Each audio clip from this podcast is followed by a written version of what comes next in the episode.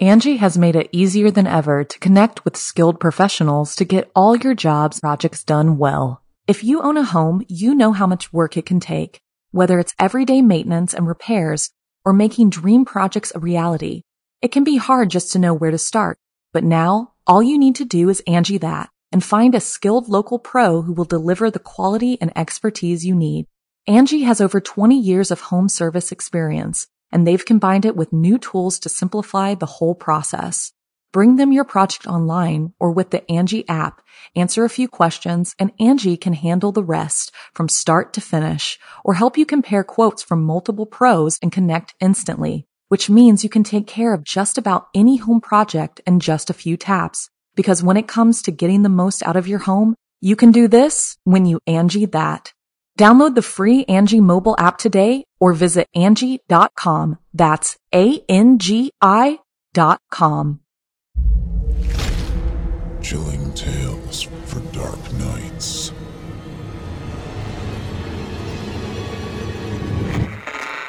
Want to make sure you never miss a Chilling Tales for Dark Nights video again? Be sure to subscribe and hit that bell to turn on notifications. It's time to turn off the lights and turn on the dark. Chilling tales for dark nights.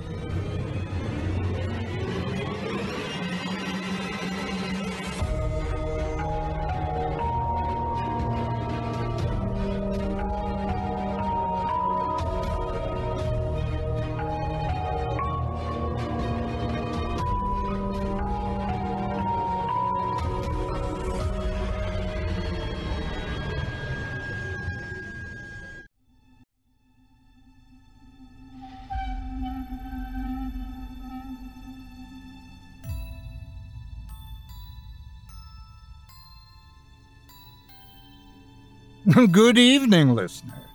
You're listening to Chilling Tales for Dark Nights. On tonight's edition, we invite you to leave behind your safe reality and descend with us into the frightening depths of the most terrifying imaginations with two audio adaptations of frightening fiction about discussing discoveries and gruesome gunmen.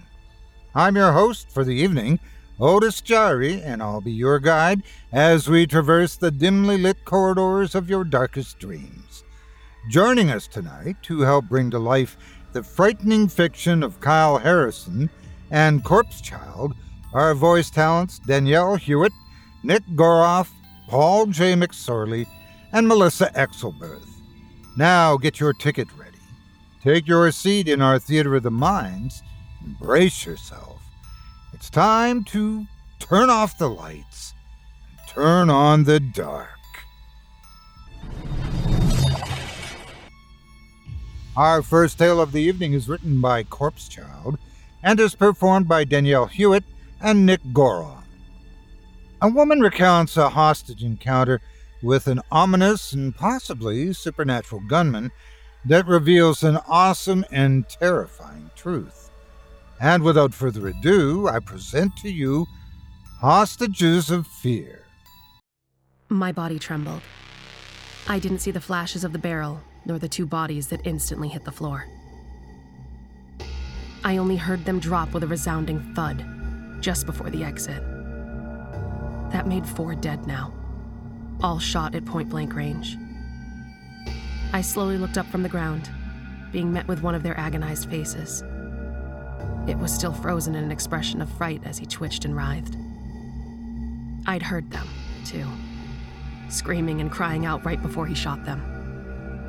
Beside me was the teller who'd been making my withdrawal, now shaking much more violently than I was, and I can hear her sobbing.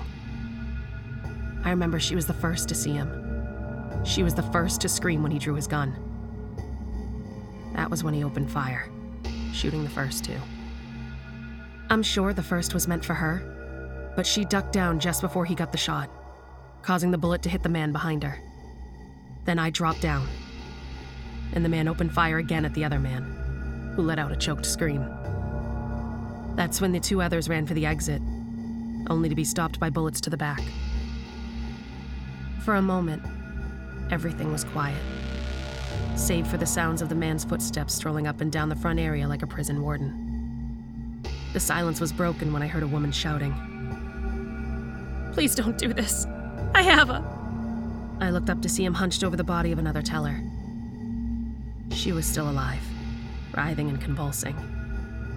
Eventually, her body relaxed, and she was still, lifeless.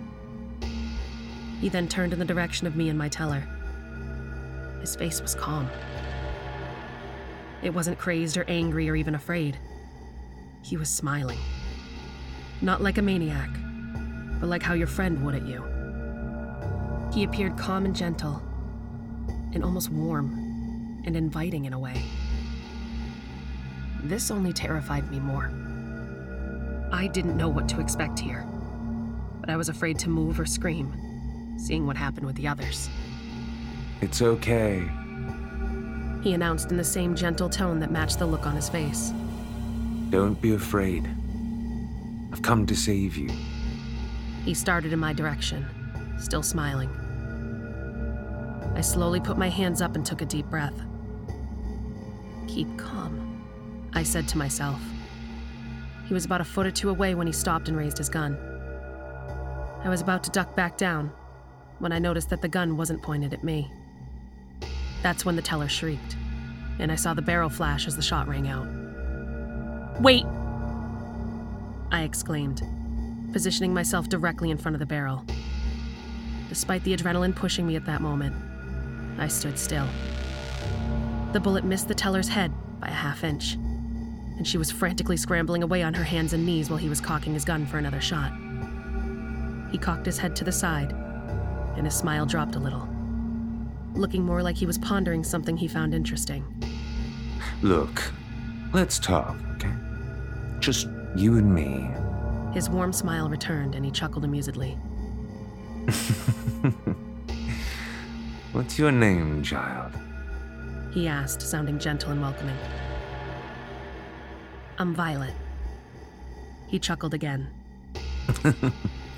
It's a very pretty name for a very pretty girl. He lowered the gun, and I took baby steps toward him. What's your name? I asked, slowly inching my way toward him. I figured as long as I kept him talking, he'd keep his guard down, and I'd be able to make it to him without getting shot. What I was gonna do once I did, though, I wasn't sure yet. I had to just act in the moment and hope for the best. Luckily for me, he wasn't a big guy. Actually, he was extremely gaunt, and his skin was almost deathly pale. He looked sick. I thought this might at least give me a slim hope of disarming him or something once I reached him, despite knowing nothing of fighting or any real big self defense tactics at the time. Just a swift kick to his, Gabriel. he said softly. My name is Gabriel. And I've come to save you all. I inched closer to him. Save us from what? I was about two feet away from him now. He looked up at the ceiling. I took a few more steps, readying to either kick him in the groin or move out of the way again, when I stopped. He looked back at me and raised his gun. Before reacting, I saw him turn and shoot the teller off to my right. I looked to see that the bullet had hit her straight in the midsection of her back. I've come to save you from that. He declared, pointing the gun back at me. The teller's body was still twitching. I was about to rush to her when he again aimed the gun at me. Look, she's still alive, I cried. You have to let me help her. He looked over at her and said, No, child. She's not alive. She's not been alive for a long time now. None of them have. He looked around at the bodies of the others sprawled across the floor. But they're free now. Free? I wondered. What the hell does he mean by.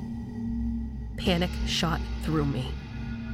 When I saw him then turn the gun in the direction of a woman who was huddling her little boy close to her chest. He walked closer to them. I heard the woman choke out a squeal as she hugged the child closer to her body. When he reached them, he knelt down and reached out toward the little boy's face, attempting to stroke his cheek. When the child turned and burrowed his face into his mother's chest, Gabriel stood up again and sighed. His face was saddened, like the child's reaction had somehow hurt him on some emotional level. Still wearing this expression, he cocked his gun again and aimed it toward them. Not even the young are spared. This time, I rushed him. I'd already let the teller and the others die. I wasn't about to just stand and watch him execute a child. I threw my shoulder into him, causing him to stumble to the left and causing him to pull the trigger. It missed the mother, and she used the opportunity to try and make a break for it. Gabriel was about to aim at them again when I threw myself at him again and began attempting to wrestle the gun from him. Despite what I had said earlier about him not being a big guy, his grip was like a bear trap on that gun. His face was still so calm and gentle as I struggled with him. He looked like it wasn't even a struggle for him to hold on to the gun. Finally, I scratched at his face, sending a fierce swipe across his right eye that caused him to actually retract in pain. This caused him to drop the gun, and I quickly broke away from him. I quickly made a break and grabbed the gun. Hands in the air, I said, now pointing the gun at him. He looked back at me, smiling warmly, his hands motionless by his sides. I said, hands up now! Do it, child. He said, walking toward me. Do it. Have no fear, child. He continued towards me slowly. Admittedly, my hand shook as I held the gun. My finger wrapped around the trigger, and I began to squeeze. I couldn't seem to go through with it. My mind was screaming at me to pull the fucking trigger, but I froze. I looked into his eyes, his friendly, welcoming eyes. These weren't the eyes of a monster, but they didn't seem entirely human either. I can't really explain it, but something about his smile emanated more of a peaceful quality. Like he was about to lead me to the gates of heavens or something. Why do you hesitate? He asked, now just an inch away from the barrel. Are you afraid too, child? No. I stammered. Then do it. Shoot me. Prove that fear has not corrupted you. What? I was lost. What in the name of God in heaven is he talking about? What does he mean by corrupt me? My hands as well as my body shook more and more violently now, yet my fingers remained frozen. Prove to me that you were strong, that you aren't afraid. He was cut off when the gun fired out of what must have been an accidental reflex. I closed my eyes in shock. The shot resonated all through the walls. Oh my god. I did it. I killed him. Opening my eyes, I saw that he was still standing. He was leaning back, having been pushed back by the force of the shot. But he still stood. That's when I noticed that he wasn't bleeding from the hole centered directly in the middle of his chest. How in the hell? For half a minute or so, his body remained frozen in that pose before twitching violently. It wasn't like the convulsions one would experience during cardiac arrest, or anything like you'd expect from someone who'd been shot. Instead, his seizures appeared to speed up until they convulsed at almost a supersonic level. That's when his head, still seizing, snapped up and looked dead at me. His eyes were two burning white orbs that each glowed like tiny suns in his sockets. He sounded snake like, being mostly raspy and sounding like what most people would think a ghost would sound like. His mouth opened, and I heard him start speaking in these indistinct whispers. Then, from inside of his mouth, I saw the same bright glowing coming from his mouth. My eyes started to burn and I had to turn away. Be not afraid, my child. His voice boomed in my ears. I slowly opened my eyes to find that everything was gray. What I mean is that the room looked the same, as did the lobby area of the bank. Except for now, the color was gone. Everything was just a blank outline of what the room was before. When I turned around, Gabriel's body was completely different. He didn't look like a lanky five seven and a half tall man with a warm smile anymore. He didn't even look like a freaking person. Instead, there was a blazing aura in the general shape of a man standing in front of me, with long, wispy tendrils of light coiling from his back. My heart stopped, my jaw dropped, but I couldn't make a sound. The thing that was Gabriel moved towards me, gliding weightlessly through the air. I raised the gun again, acting out of a dormant instinct. I sent three more rounds into its chest, but it continued toward me, unaffected. Lower your weapon, child. The voice boomed. You have proven yourself to me. Proven myself? I stammered, now finding the strength to speak. What the hell? Who.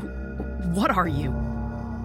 My mind and heart were racing, completely overclocked with what was happening. I told you. I am Gabriel. I am the one that was sent to save you all. Save me? From what? From fear. Fear is what keeps you as a slave. I didn't know what to say or do next. I wanted to empty the rest of the magazine into him. But at the same time, aside from the already established fact that apparently Glock rounds do not affect him, I wanted answers. Angi has made it easier than ever to connect with skilled professionals to get all your jobs projects done well. If you own a home, you know how much work it can take, whether it's everyday maintenance and repairs or making dream projects a reality. It can be hard just to know where to start, but now all you need to do is Angi that and find a skilled local pro who will deliver the quality and expertise you need. Angi has over 20 years of home service experience and they've combined it with new tools to simplify the whole process. Bring them your project online or with the Angi app, answer a few questions and Angi can handle the rest from start to finish or help you compare quotes from multiple pros and connect instantly, which means you can take care of just about any home project in just a few taps. Because when it comes to getting the most out of your home, you can do this when you Angi that. Download the free Angi mobile app today or visit Angi.com. That's A-N-G-I dot com. You can live out your MasterChef dreams when you find a professional on Angi to tackle your dream kitchen remodel. Connect with skilled professionals to get all your home projects done well. Inside to outside, repairs to renovations. Get started on the Angi app or visit Angi.com today. You can do this when you Angi that. What are you talking about? A slave to what? He raised one of his arms and pointed to the ceiling. From above, I could see what looked like thousands of thin white strands coming down from a small white oval shape that circled overhead. What the hell is. That He bellowed, cutting me off. is your maker, your oppressor. God, the greatest puppet master of all. He keeps you alive only to be bound to an existence of fear. He uses fear to keep you all in line. What are these? I asked, looking at the strands. You are his puppets, and those are your strings. Your fear doesn't allow you to see them. He forces you to be this way. That's why I'm here. I have come to set you all free. Setting us free? I cried. You murdered them! Innocent fucking people! How the fuck is that setting us free? I told you, they were never alive. But they can be now, forever free from his bonds. Look at them! My head started aching. What did he mean by they were never alive? How could they be alive now? He passed his other arm around the room.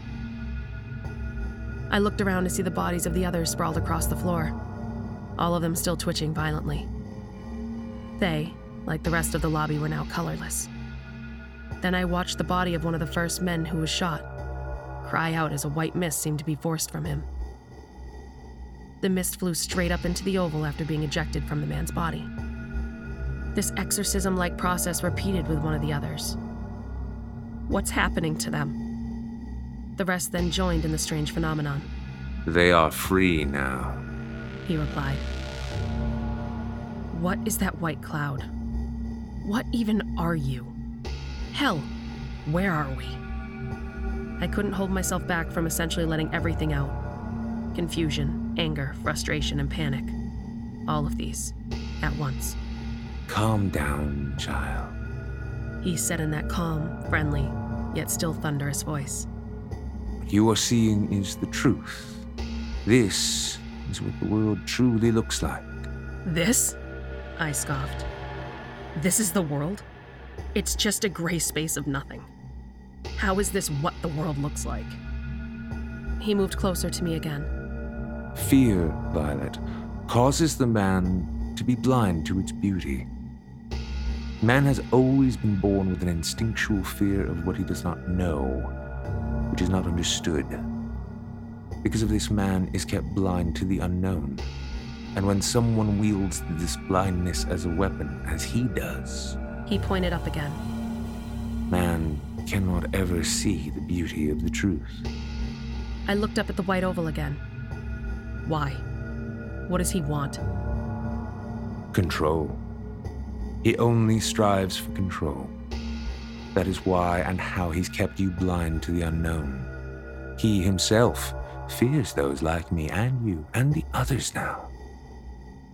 Those whose eyes have been opened to the potential of the unknown. He feared that man would be on an equal footing with him, so he's kept you all bound by fear. Hostages to your fear, essentially. I was stunned. From the oval above, I watched as the white oval expanded. Inside were two gigantic ivory white hands, attached to what I can only describe as a mass of large eyeballs, each with different color irises and veins that glowed bright red with rage. What's happening now? I cried, watching in amazement and terror as the oval opened, now fully exposing what was on the other side. He sees what I've done. Gabriel replied. He sees that they've been freed, and he is enraged. I could feel the ground shift beneath me. What is he doing? He's attempting to swallow you. He wants to bring you back into his domain where he'll then rebind you. What do I do? Fear is the source of his control. You still fear him. You still fear the unknown, despite now seeing the truth. Let go of your fear, Violet. Embrace the unknown. How? My arms felt like spaghetti, and I could feel my knees buckling from beneath me. The oval expanded, taking in more and more of the lobby. I was hopelessly lost. How do I make this stop? How am I supposed to fight my fear? How do I embrace the unknown? I watched as the bodies of the others then rose, all of them adopting a special form like Gabriel. I saw that the white oval's expansion seemed to be interrupted by this. Fear is the source of his power. Gabriel's words began to resonate in my head. They weren't afraid anymore. You see now, Violet. They are no longer afraid. They have seen now that death is nothing to be afraid of. They have conquered their greatest fear, and thus he no longer holds this power over them. You must conquer yours. I wanted to ask him how I was supposed to do this when it hit me. I understood it all now. I looked again at the others. They had been afraid to die when Gabriel began shooting. But as they were dying, they must have somehow seen what I'd seen the unknown. It was like Gabriel was saying. They could see the strings like I did, and realized that by accepting death, they would become something more than human. They'd be free. The oval was regaining momentum again, swallowing almost half the lobby. The being within started to reach out to grab me. I knew there was only one way now to put an end to all of this to free myself like Gabriel and the others. I took a deep breath, stared straight into the thing's many eyes, and said, I am not afraid of you. Just before the hand could seize me, I turned the gun to my stomach and fired. Instantly, the gun fell from my hands and I fell to the ground, writhing and seizing as the others did. As I lay there, my body began to feel hot. And with a scream, I watched the white mist force its way from my mouth and flow into the white oval. This caused the being to let out an earth shaking bellow that sounded like a mix of thousands of people screaming, before finally retracting inside the oval. I then felt numb as my body began to glow a burning orange aura. Could see everything. Everything appeared to me now as a mix of every color imaginable. And they were constantly shifting, changing, and blending from one color to the next. Everything was alive. And it was all beautiful. The white oval shrank until it finally closed. Before it did, I met gaze with the being, with God, one last time. For that split second, I swear that I could see it in his eyes when he looked at me. Fear. Once the white oval was gone, that's when things went dark. When I finally came, I was back in the lobby surrounded by police. I looked around to see that everyone was alive. I saw the mother that had run away earlier. Though, now she looked different.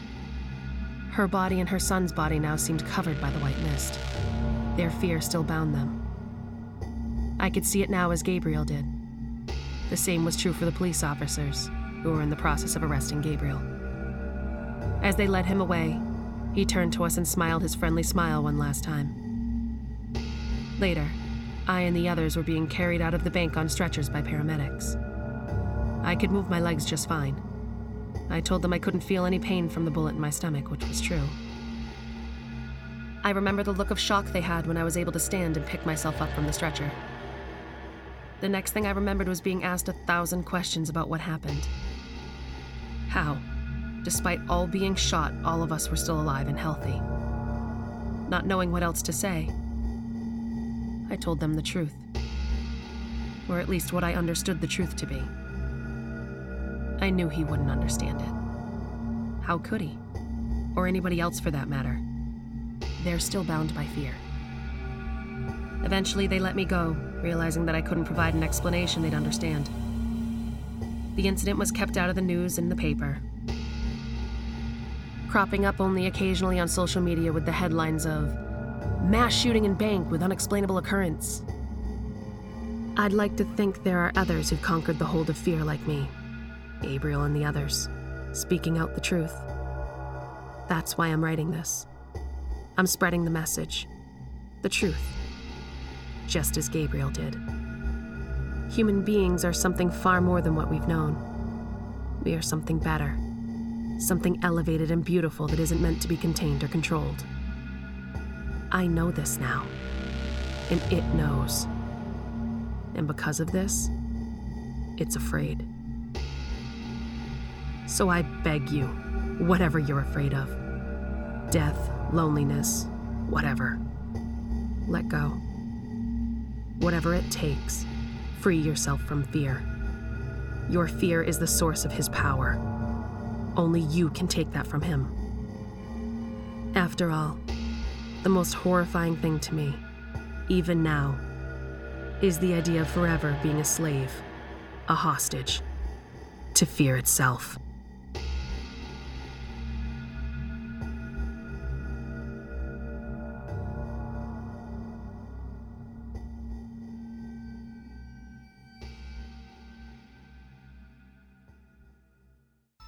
I hope you enjoyed Hostages of Fear, as written by Corpse Child and voiced by Danielle Hewitt and Nick Goroff. You can find out more from author Corpse Child right here on our very own network. If you enjoyed Danielle's performance, you can hear more of her on the Chilling Tales YouTube channel, where she holds the third place championship title for 2019's Evil Idol competition. You'll also find more of her work on the Wicked Library and Creepy Podcast at www.creepypod.com. This horror powerhouse also has a terrifying and tawdry podcast of her in the works. We can't wait to tell you more about it later on. Voice actor and 2016 Evil Idol champion Nick Goroff's talents can be found on our very own Chilling Tales for Dark Nights YouTube channel as well as on past episodes of the Simply Scary podcast. You can also join Nick on his YouTube channel, Wizard of Cause. Our second tale of the evening is written by Kyle Harrison and performed by Paul J. McSorley and Melissa Exelberth. Everyone knows that renovations are part of the territory when it comes to maintaining a home. Almost every problem is fixable, until it isn't. Now, without further ado, I present to you Check the Closet.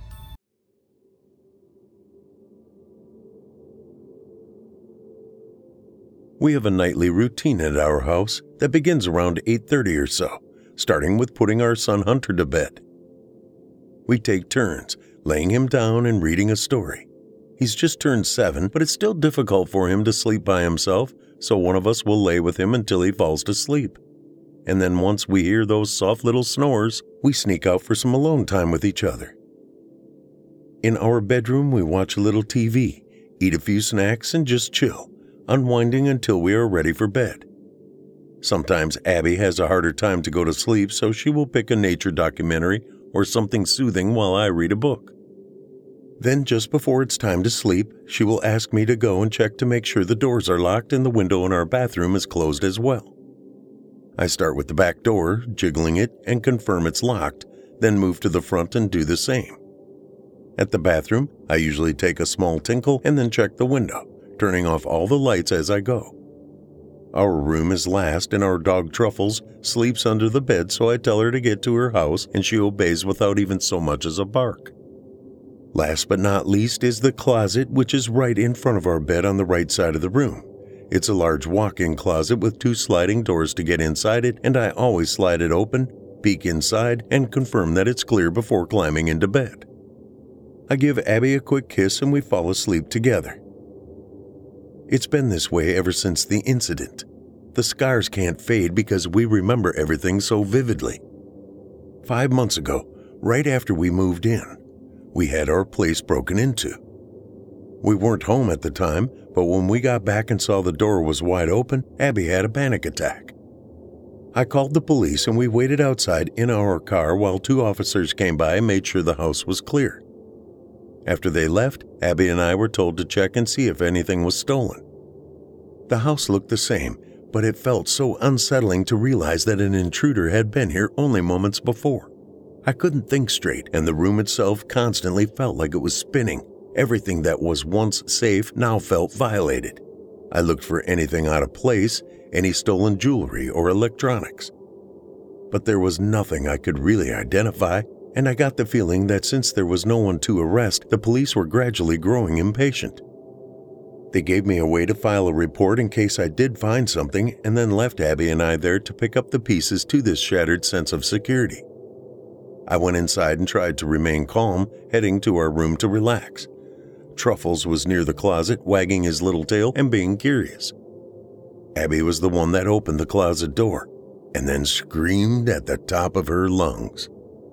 I snapped to attention and saw a man standing there in the closet holding a gun to my wife's head. Truffles began to bark, and the man immediately kicked him away, forcing me to grab the dog and try my best to remain calm as the situation immediately intensified. He was maybe in his late 20s with dark smudges under his eyes and enough anger to tell me not to make any sudden moves. I held my hands up defensively as he slowly got out of the closet, keeping Abby close to him as a hostage. Truffles kept barking as his eyes darted and he snapped, Shut up. Then toward me, Are those fucking cops gone? I was doing my best to not panic. It wasn't working though. Yes, yes, they are gone. Please just take whatever you want and leave, I begged. I could see terror flashing across Abby's face as she remained paralyzed, and the intruder carefully guided her toward the front of our home. All I could think about was making sure she was safe. Then from behind me, I heard a soft whine. Hunter had gotten out of bed, hearing the commotion. What's going on, Daddy? He mumbled, looking toward the man that held his mother at gunpoint.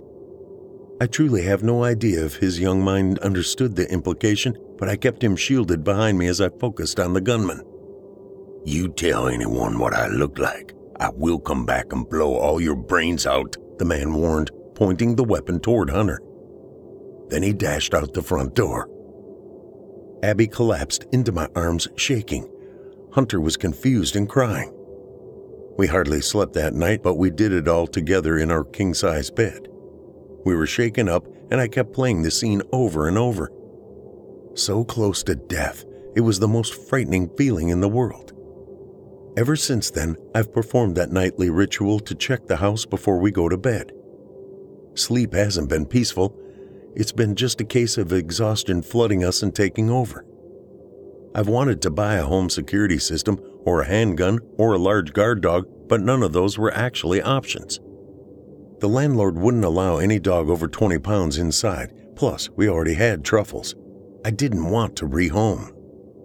The home security system was too expensive for our monthly budget, and Abby was too frightened of our son finding a weapon if we did buy one. It made me feel powerless in a place that should have been my stronghold. Instead, we tried to just resume a normal life and push the incident behind us. It hasn't been so easy. All of us had scars, though, and nightmares. I've been trying to keep it together for the two of them, trying to show that I can be strong. And then, it got worse one night. I had just let Truffles out for her nightly ritual on the grass when Abby reminded me to check the doors. It's become something of an obsession for her, justifiably given what happened. So even when I check two or three times, I always do it once more if she needs that reassurance. Our room was last. Just like always, I moved to the closet door and slid it to the side. That was when I saw this thing squirming and moving in the shadows. I jumped back in surprise, causing Abby to shiver and softly scream. What is it, Jack? She whispered as she tried her best to press her body against the wall. I knew she couldn't see it from where she was at, and I was at a loss for words, so I slowly backed away to the dresser, grabbing my smartphone to get a better look. Turning on the flashlight, I illuminated the walk in closet to get a better look at the thing. It was about the size of a bowling ball, clutching to the left wall and covered in strange green goopy spores. The entire thing reminded me of what you might see under a microscope a breathing bacteria that was stuck to our closet wall. You're going to have to take a look at this, I told my wife. But she refused. Abby remained motionless, insisting I take a picture instead. Nervously, I got a little closer and I did as she asked, passing my phone to her. My wife looked at it and seemed confused. Is this some kind of joke? What? I asked, turning to her. There's nothing here. Jesus, Jack, you scared me to death. She said, tossing the phone on the bed. I closed the closet door and scooped the phone up, confused that I could see the spore, but she didn't. It's right there. It's like some kind of mold or something, I told her. I don't know what you're talking about. Abby said.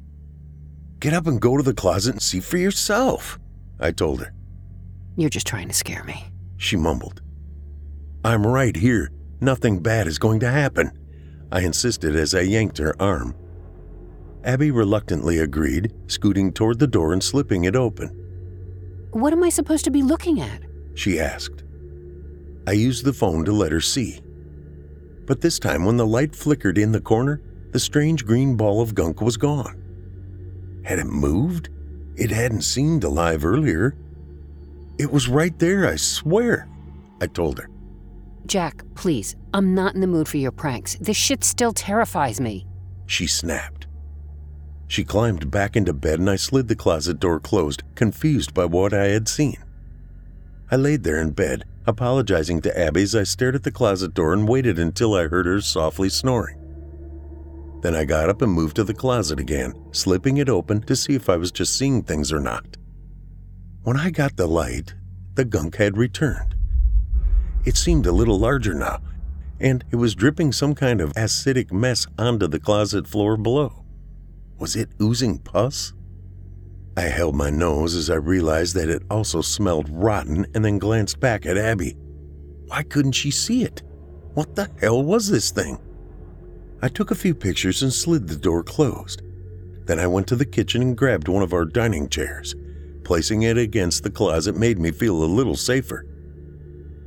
Sleep evaded me again until my eyes got too heavy to watch the closet door. And in the morning, Abby was pestering me about the chair as she moved to open the closet. This prank is bizarre. She said as she slid the door to the left. Then she screamed. I jumped up and grabbed her, popping my head into the closet, but I didn't see a thing.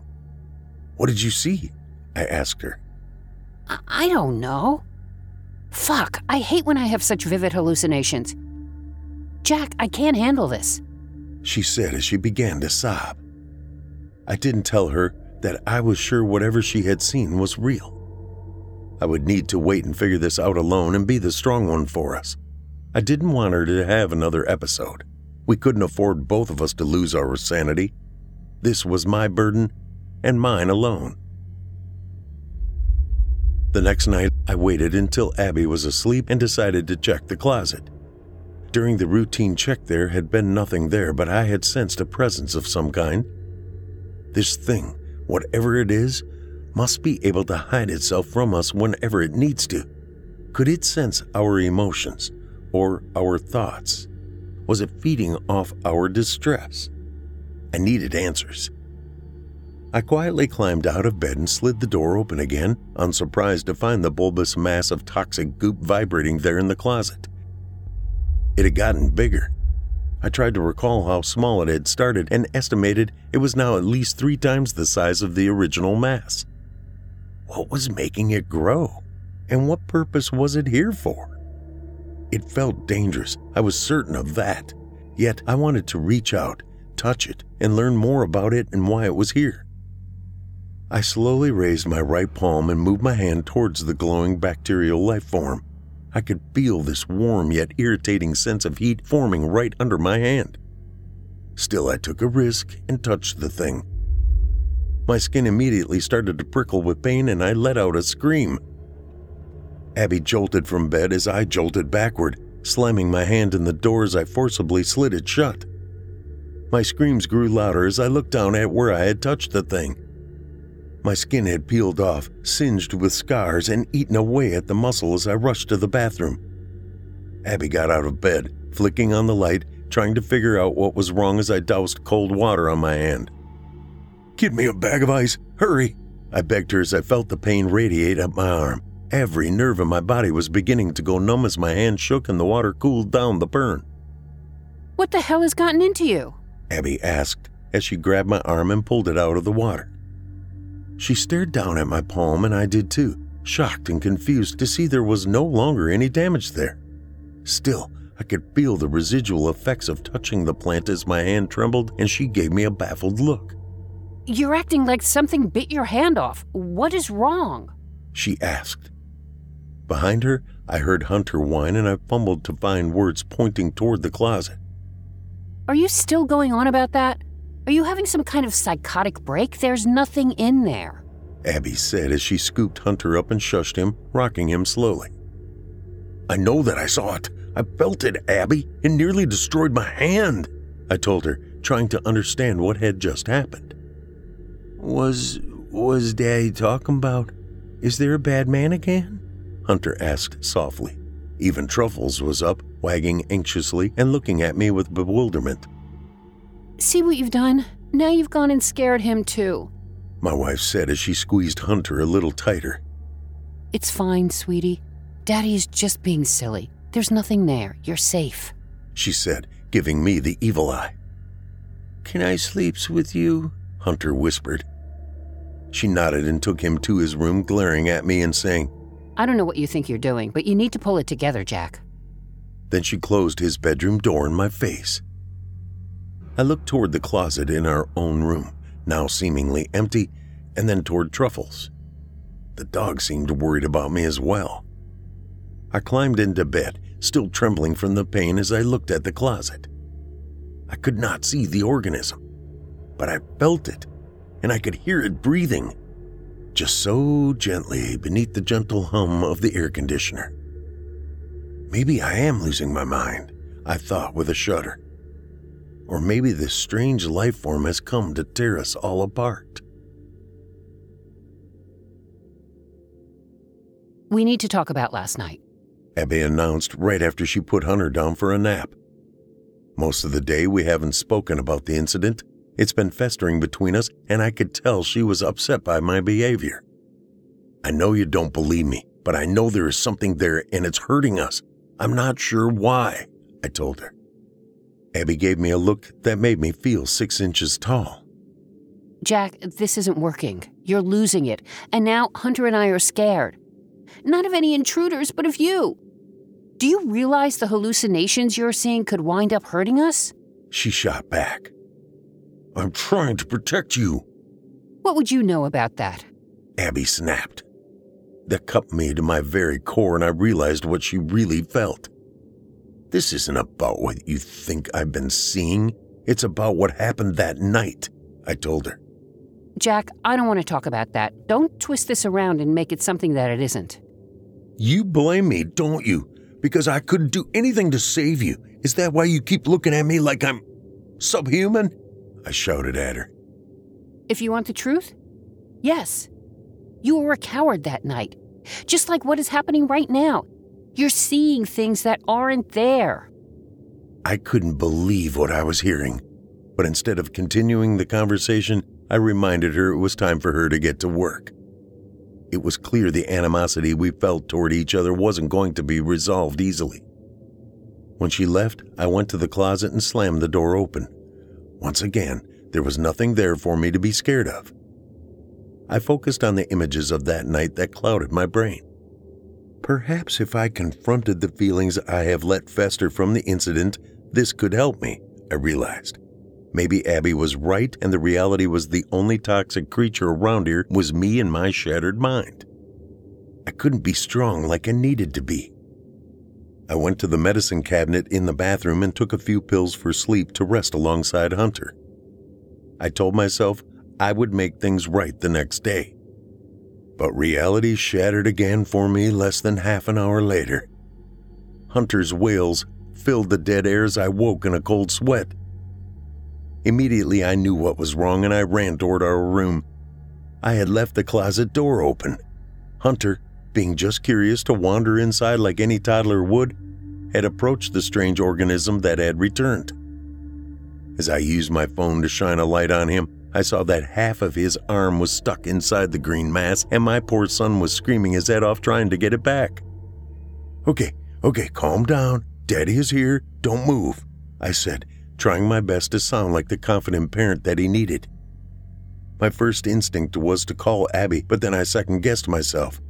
She had already called me insane for even believing this thing existed, and I had nearly believed her. Now I was paying the price by seeing my little boy suffer and cry. The thing was taking a strange form to itself. Rather than just being misshapen and bulbous, the contours and strange markings on its skin looked almost like facial features. Altogether, I counted at least four of these growing masses that had sprouted from the main body, the entire thing dripping more burning acid on the floor as it latched onto Hunter. It was not going to let him go easily. I have to get something to cut you out. Don't move, okay? I told him. Hunter whimpered and nodded as I rushed to the kitchen. I heard our dog trot behind me, barking softly and wagging its tail. Now, now, girl, Hunter needs our help, I told the little dog as I grabbed a sharp knife and some pliers. It wasn't much, but I hoped it would get the job done. Running back to the closet, I squeezed myself into the area alongside Hunter and hugged his body. Listen, this is going to hurt a little bit, but I'm going to get that thing off of you, okay, bud? I reassured him. Please hurry, Dad. It hurts so bad, he whined. I felt so sorry for him, stuck there being fed to the thing like he was just a piece of meat. I had to help him in any way I could. Pushing as close to the toxic bacteria as I could, I pressed the pliers right against his skin and Hunter began to cry again. I know, I know it hurts, I told him as I got the knife and started to prod at the plant, trying to determine how easily it could be cut. Each incision I made, ooze melted out onto Hunter, burning his skin much like mine, but I was making progress. I continued to cut, ignoring his pleas as I jabbed at the organism, angry that it was harming him so much. Outside the closet, I heard Truffles bark louder and louder, and I wondered if the little dog could see the alien life form too. After five excruciating minutes of Hunter's tears and cries, his hand was free. He wobbled out of the closet and collapsed onto the floor, sobbing pitifully as I jabbed the knife into the plant again one more time. I had no idea if I could cause this strange organism any pain or not, but it felt good to try. I cradled Hunter near to me as I slid the glass door halfway closed and looked at his hand. Bits of the goop that I guessed was this creature's blood was bubbling against his ripped skin, most of which was already eaten away, digging into his flesh and infecting him, I guessed, as I shuddered and pulled out my phone. I needed to call 911. I didn't give a damn if Abby thought this was insane. Holding Hunter next to me, I moved out of the bedroom and waited for the phone operator to answer. When they picked up, I gave them my address and told them my son had burned his hand on the stove. It seemed like the best explanation. The hospital would surely give a full exam when we got there. They arrived in five minutes, and I hurried Hunter to the back where paramedics immediately began to check him out. Can I ride with you? I asked them. They nodded, and I finally texted Abby as we rode toward the nearest ER. Hunter was in so much shock that he had stopped crying. I took over for him, trying my best to hold back tears as I saw him clutch his hand. One paramedic said they had never seen such a bad burn. I was quiet, too disturbed to talk as I realized that if I had just tried to get rid of the damn organism earlier, maybe this wouldn't have happened. I wondered as we got to the ER how Abby was going to handle all of this. Somehow I knew she would use me as her punching bag, and I mentally prepared for that. An hour later, when Hunter was back with the doctors and given some good medicine, she arrived with the most judgmental look on her face.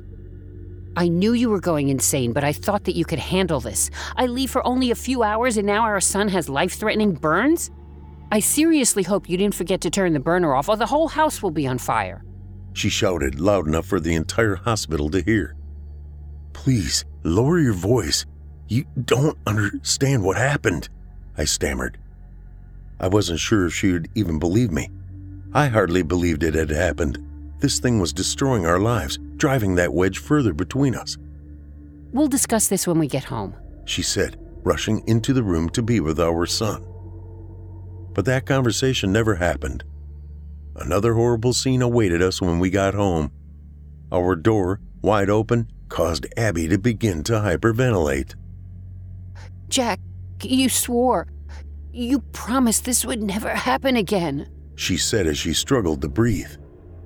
Despite all the issues we were going through in our relationship, I didn't feel petty.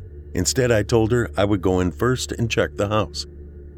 My first instinct was to check the closet where intruders had hidden before, except this time I knew what to expect. The growth was engulfing the entire left side of the closet wall, growing strange tentacles and rooting itself into the floor.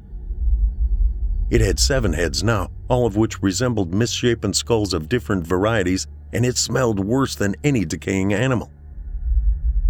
It was thrumming louder than it ever had, consuming everything and destroying our lives.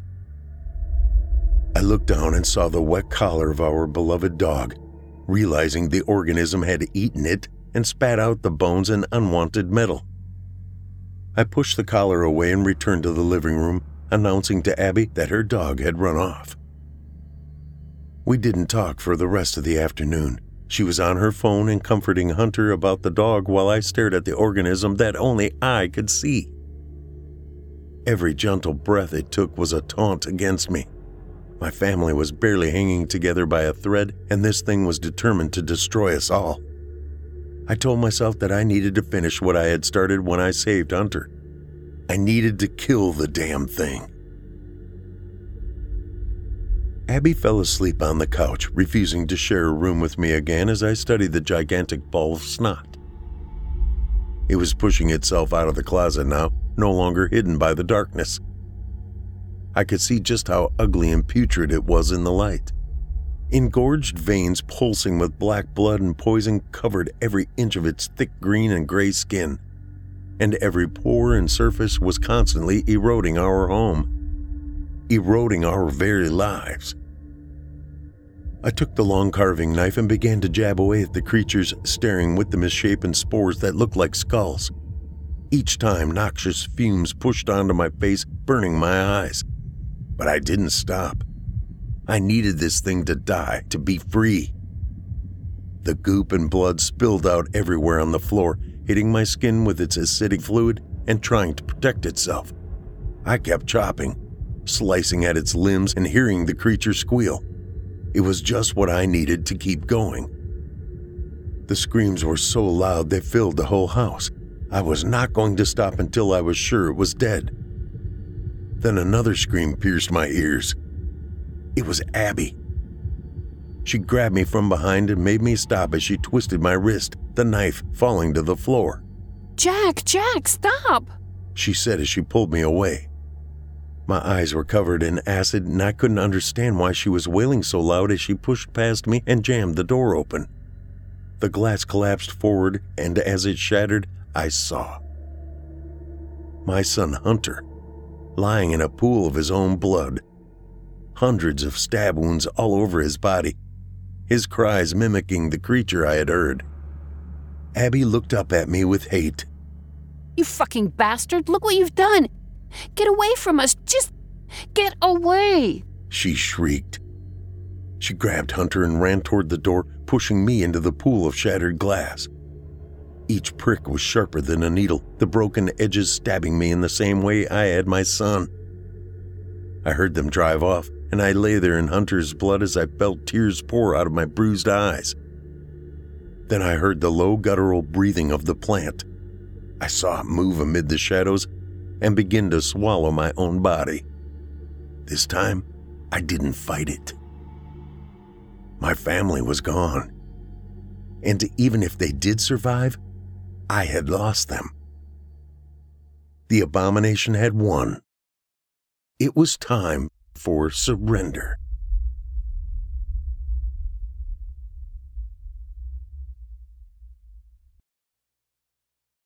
I hope you enjoyed Check the Closet as written by Kyle Harrison and performed by Paul J. McSorley and Melissa Exelberth. If you enjoyed what you've heard tonight, I'd like to remind you one last time that tonight's featured authors can be found by visiting our website. Just visit simplyscarypodcast.com slash Harrison. That's simplyscarypodcast.com slash H A R R I S O N.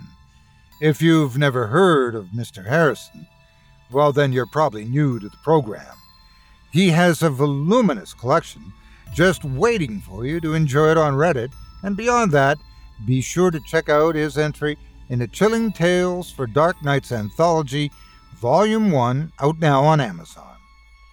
Voice actor Paul J. McSorley's talents can be found on our very own Chilling Tales for Dark Nights YouTube channel, as well as on past episodes of the Simply Scary podcast.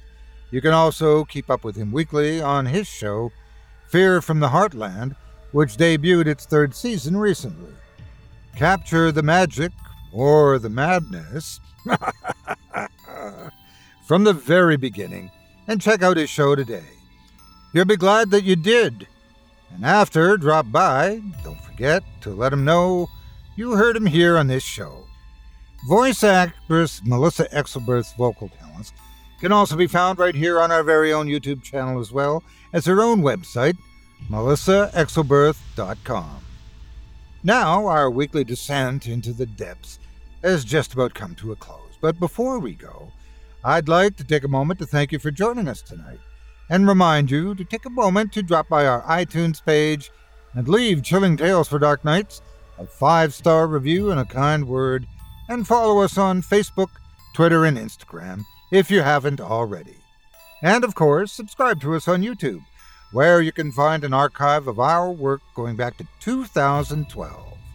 And consider signing up as a patron on our website, chillingtalesfordarknights.com, to show your support and get all of our content ad free. I'm your host, Otis Jiry, and as always, it's been a pleasure. Tune in again next week when we once again turn off the lights and turn on the dark. Sweet dreams, listener. Sweet dreams.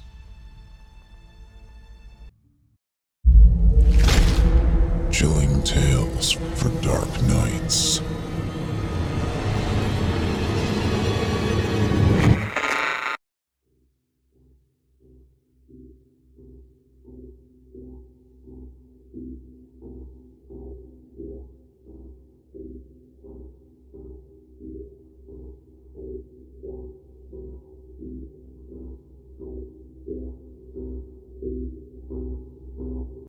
Angi has made it easier than ever to connect with skilled professionals to get all your jobs projects done well. If you own a home, you know how much work it can take, whether it's everyday maintenance and repairs or making dream projects a reality.